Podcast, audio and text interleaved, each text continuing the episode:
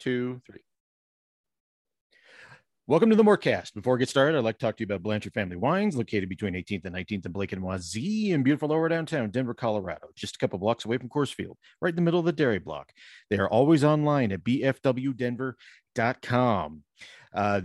Basically, my favorite place to go in Denver, if I'm going to like have a night out with some wine, 2017 Cabernet, it's really good. The Blake Street blend is also very high quality, but they got partnerships with Western Slope wineries that if you go to the dairy block, you'll be able to sample those and see what Colorado has to offer. If you go to bfwdenver.com, you can pick up a bottle of wine there, any of their varietals that they made from Sonoma County grapes. If you go to bfwdenver.com as well, you can book yourself a virtual wine tasting, which is very, very popular even now. You can also pick up some swag there. They got a whole bunch of branded material there if you're into that sort of thing. But it's one of my favorite places in Denver. I've been talking about them for 3 years. Go to Blanchard Family Wines and you will not regret it. Once again, they're located between 18th and 19th and Blake and Wazee in beautiful lower downtown Denver, Colorado, just a couple blocks away from Coors Field, right in the middle of the dairy block. They're always online at bfwdenver.com. They're on Facebook and Instagram under Blanchard Family Wines. When you go in or you talk to them, tell them Jeff Morton from CSU Podcast sent you there. What is up, everybody? Thank you all for joining me on the latest Mortcast, a special Mortcast with a good friend of mine, a frequent guest, someone who has, I believe the first time he was on CSG was January of 2012, so 10 years ago. It is my friend. Wow. It is my friend, we called him the Big Stiff because he's 8 feet tall. It is my friend, Andy Feinstein. Hello, Andy. Jeffrey, thank you for having me on. Always an honor and a pleasure. And I wish it was true that I was a frequent guest. I would say I'm an infrequent guest these days. And it's not your fault, more mine, but always awesome to be back on the show, especially during playoff time. Well, I think this is the first time you've been on CSG for a while. I had you on my other podcast talking about YIMBY stuff. So we have. Well, diverse... Hey, Denver's about to pass an affordable housing bill that will successfully turn them into San Francisco. So they're working really hard at it. But we can talk about that another time. Yes, we can. Yeah. So the Denver Nuggets are in the playoffs. They were down 3-0 and they won the last game in a okay fashion. It had its ups and downs, but. One of the reasons I wanted to have Andy on here is to talk about there's a historical perspective, but Andy's got some information for me because he and I had a debate, as we often do, via the old texting machine, and we were talking about the Nuggets in their historical issues at home in the playoffs. So Andy, to set this up, you and I had a debate about this because I seem to think that the Nuggets teams that lost in the playoffs just weren't good enough, to be honest with you. And that's why they lost in the playoffs. But you have some historical data to back up your assertion that it's just the Nuggets aren't very good at home in general in the playoffs. So you just lay it on me and then I'll respond to what you're saying. Oh, well, I must have missed the context of your side of the argument. You're not wrong. I'm just adding to it. Okay, we actually agree on this. Yeah, these just weren't good teams. I remember Sandy Clough and I, back in the days where we were critical of George Karl, and he said, were they supposed to win these games anyway?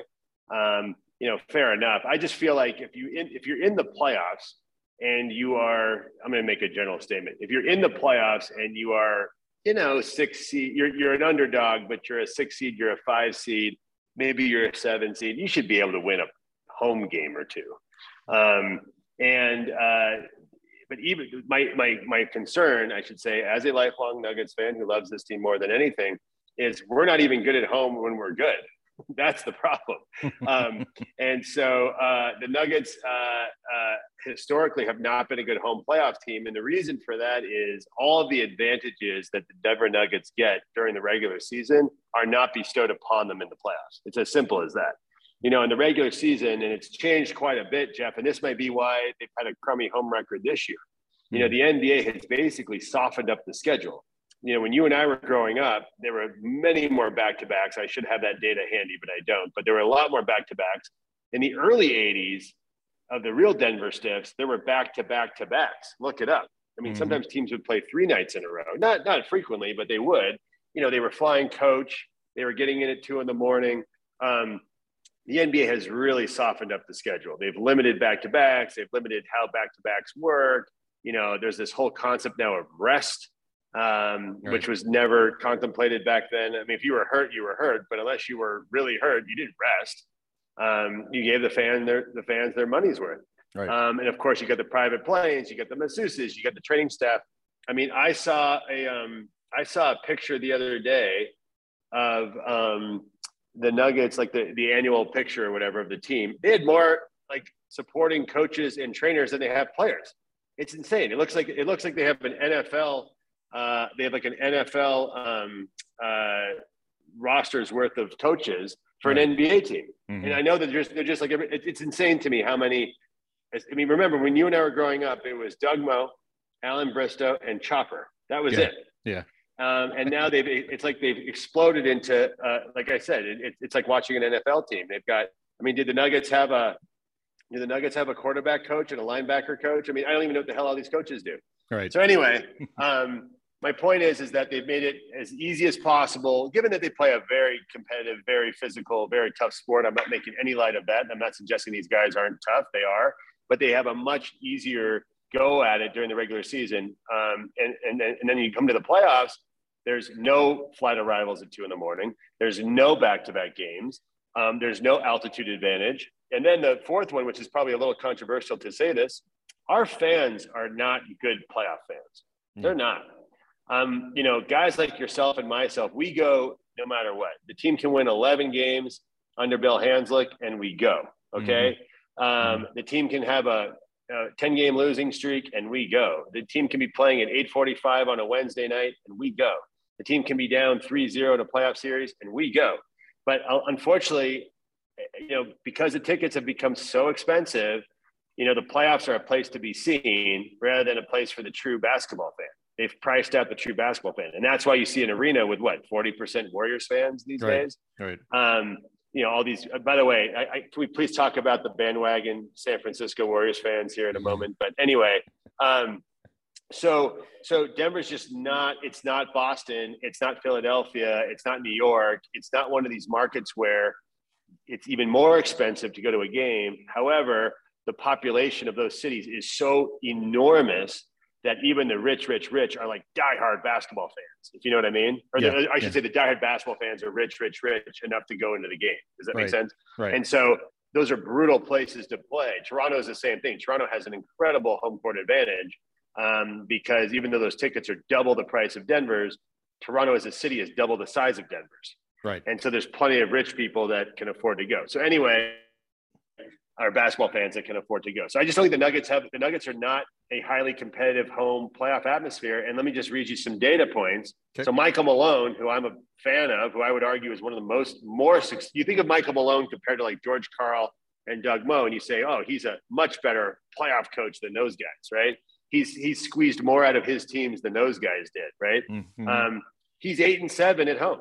He's 8-7 at home in the playoffs, Michael Malone.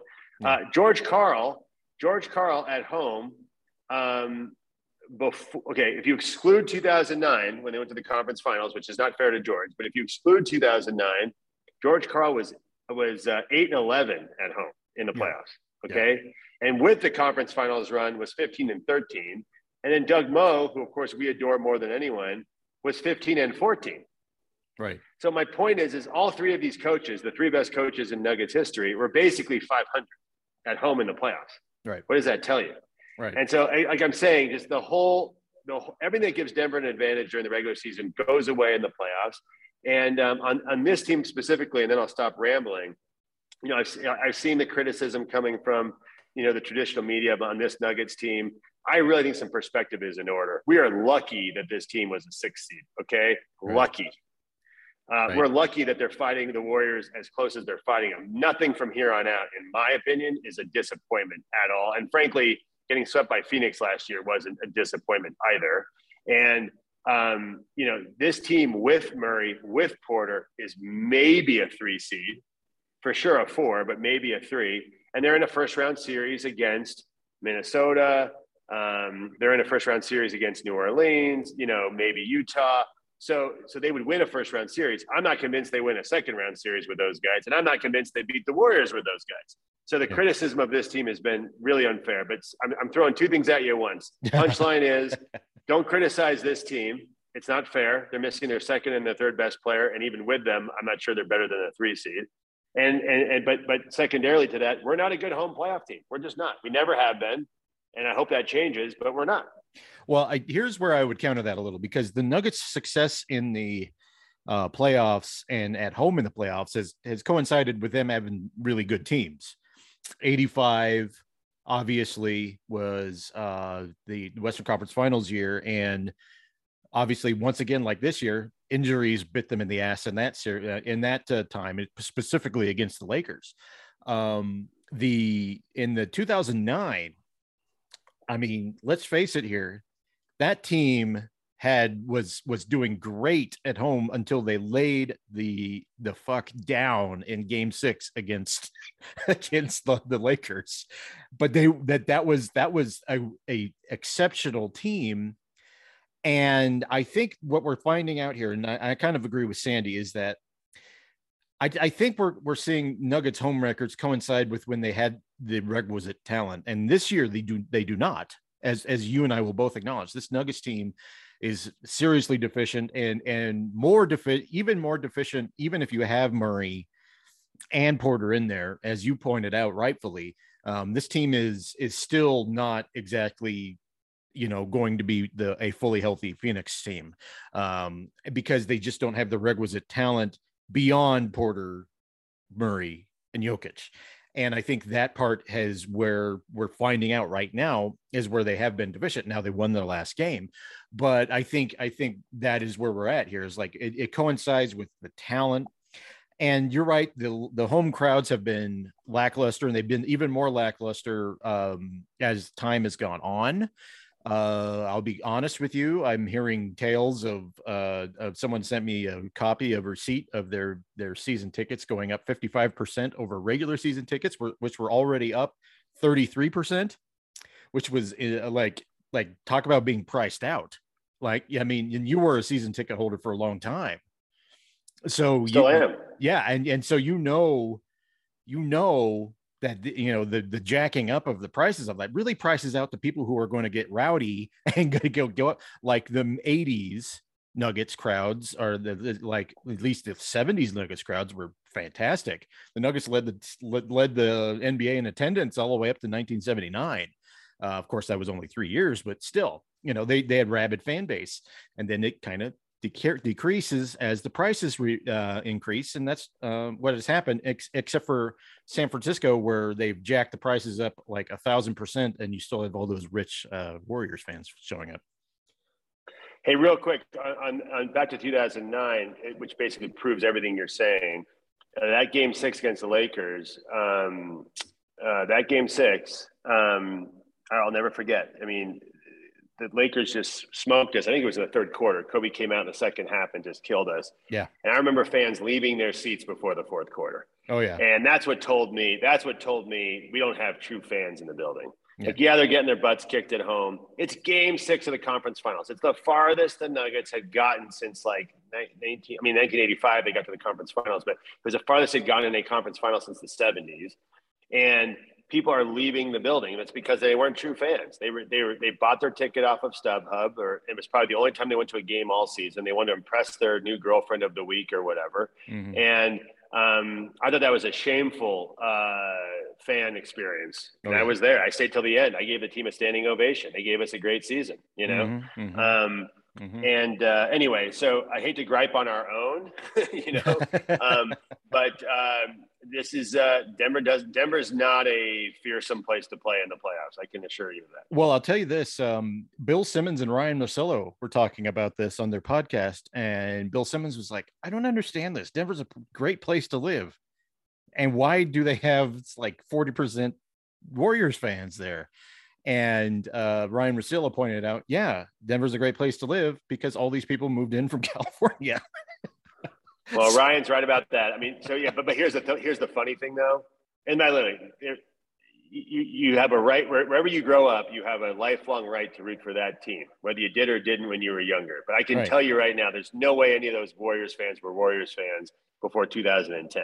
No chance. Right. There's no chance.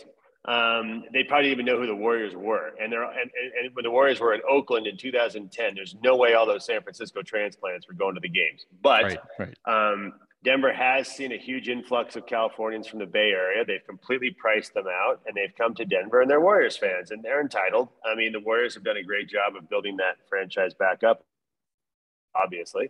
Mm-hmm.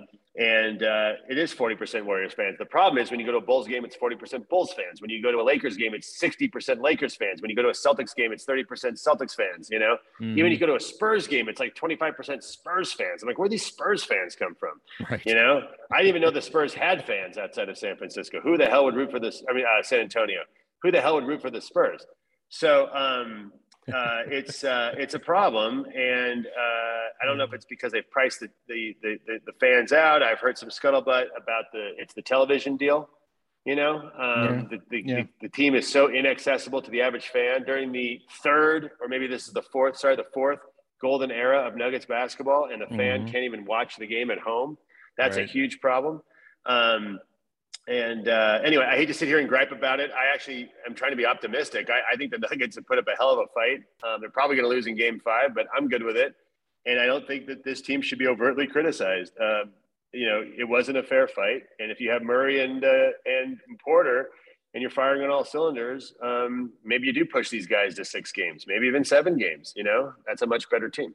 Well, I'll tell you this, and I'm going to draw some historical, as I'm wont to do, some historical kind of perspective on the situation, because obviously I was surprised. And I told you this before the podcast, I was really surprised at how many people did not know that the Nuggets are only one of 3 teams to come back from 0-3 down to tie a 7-game series. I am flummoxed at that, because the last team to do it was the Portland Trail Blazers, the Jailblazers, in 2003.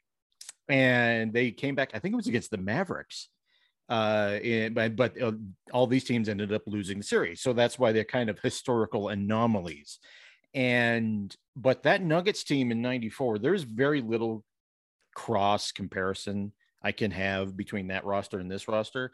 But I will say that Nuggets team, much like this Nuggets team, should have won Game 3.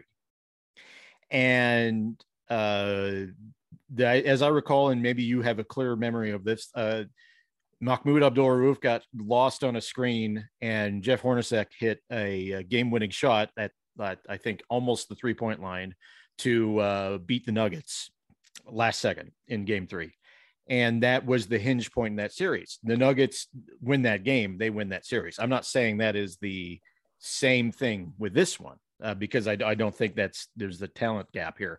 But it can be done. So in your memory, what did that team do in 94 that kind of led them to be not only in the first round, but the second round, come back from all these elimination games and just keep fighting?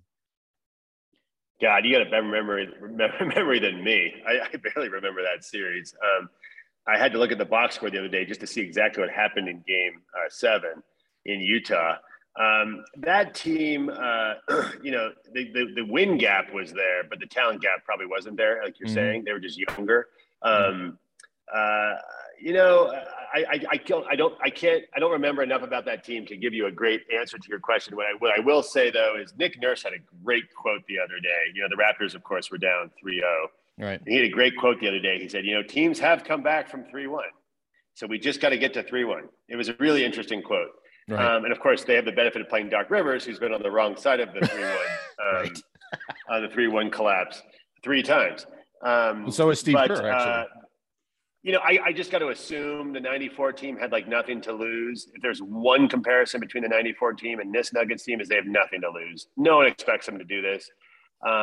There's a pretty hefty gap, both in talent and win totals, regular season win totals between the two teams. Mm-hmm. Whereas what the Raptors could potentially be on the cusp of is really interesting, because the Raptors and the Sixers were 2 games apart, 3 games apart. Yeah. Raptors should have also won 4-5 game 3. Yeah. Yeah. And so that's a really interesting, the Raptors could be the one. And I've said for years, It's going to happen one time. It's going to happen. Someone's going to come back from 3-0 in the NBA and they're going to win. It's going to happen. Well, and 3-1 was a huge achievement for when doing that twice in one series, even though it was in that kind of anomalous bubble situation. Yeah. It was a mighty achievement that, I mean, look, you cannot take that away from the Nuggets. 3-0 in a regular season with fans would be a monumental achievement. And Philadelphia fans. Oh my God. It's monumental. Yeah. I mean, the bubble, hey, look, it wasn't the Nuggets' fault. They had to play in the bubble, but you do wonder, you know, do those teams really collapse like that when they've got the fans on their side? It's rare. I mean, the epic, really, to me, the biggest 3-1 collapse ever is probably Warriors-Cavaliers in the NBA Finals. Yeah. And the irony of that, of course, was the Oklahoma City Thunder had collapsed 3-1 against the Warriors in the series before. Right. And so the Warriors were just exhausted, and you know, Draymond got himself suspended, which probably cost them that series on some level. Mm-hmm. But anyway, that would be the only comparison would be the nothing to lose factor, Jeff. I just don't remember that series well enough to know. I remember at the time thinking this is destiny. The Nuggets, not only were they the first team ever to be the 8 to beat the 1, they are going to be the first team ever to be the 3-0 deficit and take it and take over to come and win a series. I was convinced, and then I remember. They were going to play Houston in the conference finals, and we'd actually played Houston pretty well that season. Yeah, they won the season series. That's my point. So I thought this is the one. This is the year, and it never, you know, God won't let the Nuggets win a championship, as we know. Well, I talked to Sandy Clough about this a lot, and Sandy and I were, and Sandy says to me flat out, he said, if Nuggets win Game 3, they win that series, and they go to the finals against the Knicks. And he said. And I'm like, wow, that's pretty bold. And he says that the Nuggets had that Rockets team's number, because and one thing I was a difference between the two teams is that '94 team was really good defensively. That was that was one of the best Nuggets defensive teams I think I've ever seen. They were kind of inept in the half court offense, which caught up to them, but they were very good defensively. And I think that's what propelled them more than anything else. They relied on Mutombo to block those shots, kind of like the Utah Jazz, only that Nuggets team has a stronger mental resilience than this Jazz team does. But it is fascinating to see it because there is a reason, and coming back to the overall historical perspective away from the Nuggets, there's a reason 3-0 deficits are so insurmountable. It's because the best teams generally win in the NBA. Series make it so to where the one game advantage you have in the NCAA tournament is not there. You know, you don't have that one bad night where you get this. You can have a one bad night and then win the next game due to series in the NBA. So the best team 95% of the time always wins, and if not 100% of the time, you know, right. I started to interrupt. The only time the NBA you could argue the best team didn't win or whatever, it's usually it's just injuries. Right. When a team is preeminently talented and they're fully healthy, they're unbeatable in the NBA because, like you just said, it's not just 7 games; it's hundreds of possessions in the game. You're not really subject to a fluky touchdown or a fluky, you know, walk-off grand slam, or, you know, it's just, or like in hockey, you can have a terrible hockey game and still win 1-0, you know? Mm-hmm. And it just doesn't happen in the NBA. So when the Milwaukee Bucks, you know, as soon as they got Giannis back for the finals last year, they were going to win. Just like Phoenix, you know, you can't take anything away from Phoenix. It's not their fault that, you know, Anthony Davis was hurt in the first round, and Kawhi Leonard was hurt in the third round, and Jamal Murray was hurt in the second round. You know, Phoenix had a nice little, you know, run there, and even the Warriors, you know, when they beat LeBron the first time, I think Kevin Love and Kyrie were hurt, and even when they brought Durant on, I don't think the Cavs were at full strength. Memory serves. So if you're healthy in the NBA, if you're healthy and you're at that level anyway, you're going to win. There's no flukes. Mm-hmm. Well, look at now. I mean, look at the Suns. They're Devin Booker got injured, and now they're suddenly feeling what every other team that played them last year is feeling. That's right. They're seriously in danger of losing to the 8 seed New Orleans Pelicans, which is insane, absolutely insane. This is a weird year. So I'm gonna and I thank Andy for coming on again.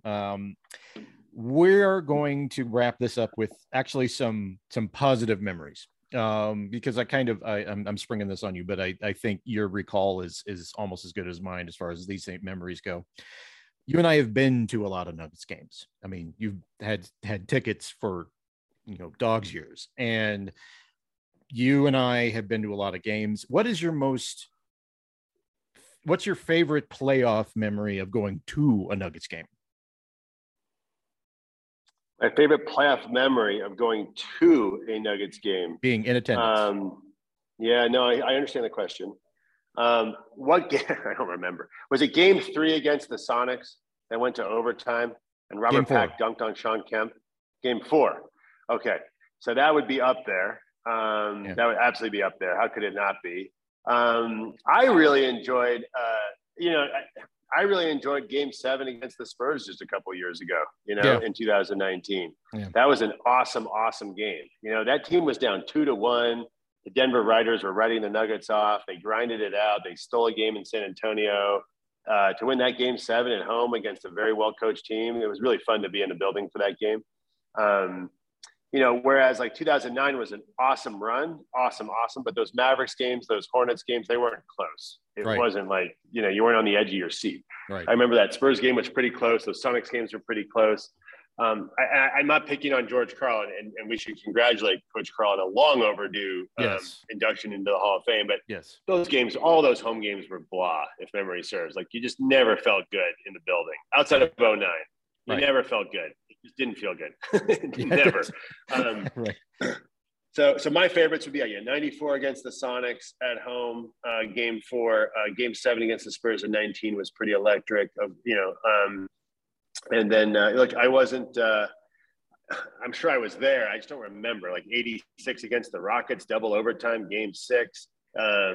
88 against the Supersonics, game 5, I'm sure it was an exhilarating experience. I just don't remember, that was a long time ago. Yeah, I remember the 88 one against the Sonics. I listened to that one. Jeff Kingery was doing the broadcast. I remember listening to that one on the radio. Yeah. But the one that stands out to me is game 6 against Utah in 94. That is the loudest I ever heard a noise in my life. McNichols, and then this is when people who are older like you and I appreciate, is that McNichols was actually, when it got going, it was loud, and it was one of the loudest places I've been in a Denver venue, to be honest with you. And when that place started going and they got revved up, particularly during that 94 run, it was insane. And game 6, Brian Williams goes, may he rest in peace, Bison Dele. He goes on a break with Robert Pack. Pack gets him a pocket pass, and he gets a left-handed dunk for an and one, which he missed the free throw. But the roof, I was there, the roof almost came off the place. It was deafening, absolutely deafening. And that was when the moment, that moment, Andy, you're talking about, is this a team of destiny? That's that is the part, 16-year-old Jeff is like, oh my God, they're going to do it. That was the moment I'm like, holy shit. And then they ran out of steam in the second half of game 7. But that was my favorite, by far my favorite moment of, and maybe watching any Nuggets game, was that Brian Williams dunk in game 6 against the Jazz. That was just electric. That's very cool. You have a much better memory than I do, but it's all very cool. My memory is for bullshit, man. For game 4. What's that? I only remember inconsequential things. Yeah, no worries. I don't remember anything important in my life. I just remember that for some reason. Andy, it's always, and I know you got to run. I know, I liked having you on, and I actually read a column you wrote in 2009, I think. Oh God. How do you find them? I can't find them. Go on. I just type in Andy Feinstein and the past, and no, it comes up. No, I don't. Anyway, I was reading one you wrote because I was going through our old Stiffs columns, and I was. It was a fun one you wrote about the Nuggets' history against the Lakers, and then I followed up with one like a month later with video clips and all this stuff, and I'm like, this is it's fun. And I had so much fun doing Denver Stiffs with you and Nate. And it was a great time. And I really appreciate the time that we had from 2000. Well, I forget when I came on, but all the way up to when Nate left in 2015, and the heights that it was taken to by people who came in after us, like Adam and Ryan. But I really did look back on that time that we were writing. And I think that was a lot of fun, man. We were having a lot of fun. I also hadn't procreated yet, so I had a lot more time on my hands. But now I'm lucky if I even watch a third of the Nuggets games. But that's what happens when you have two kids and they're under 4 years old. Right. But it was fun. It will always be a special part of my life. And certainly that's what bonds you and I forever, my brother. Forever. And we'll be excited to watch Game 5 and don't have any optimism, and then you won't be disappointed. No, this is true. Well, that's the Nuggets credo, isn't it? So anyway, well, thanks to Andy Feinstein for joining me, and I'll have Andy on again to talk about some other stuff. Maybe that doesn't have anything to do with basketball. You never know. So anyway, thanks, Andy, and I'll be back soon with another episode. Goodbye.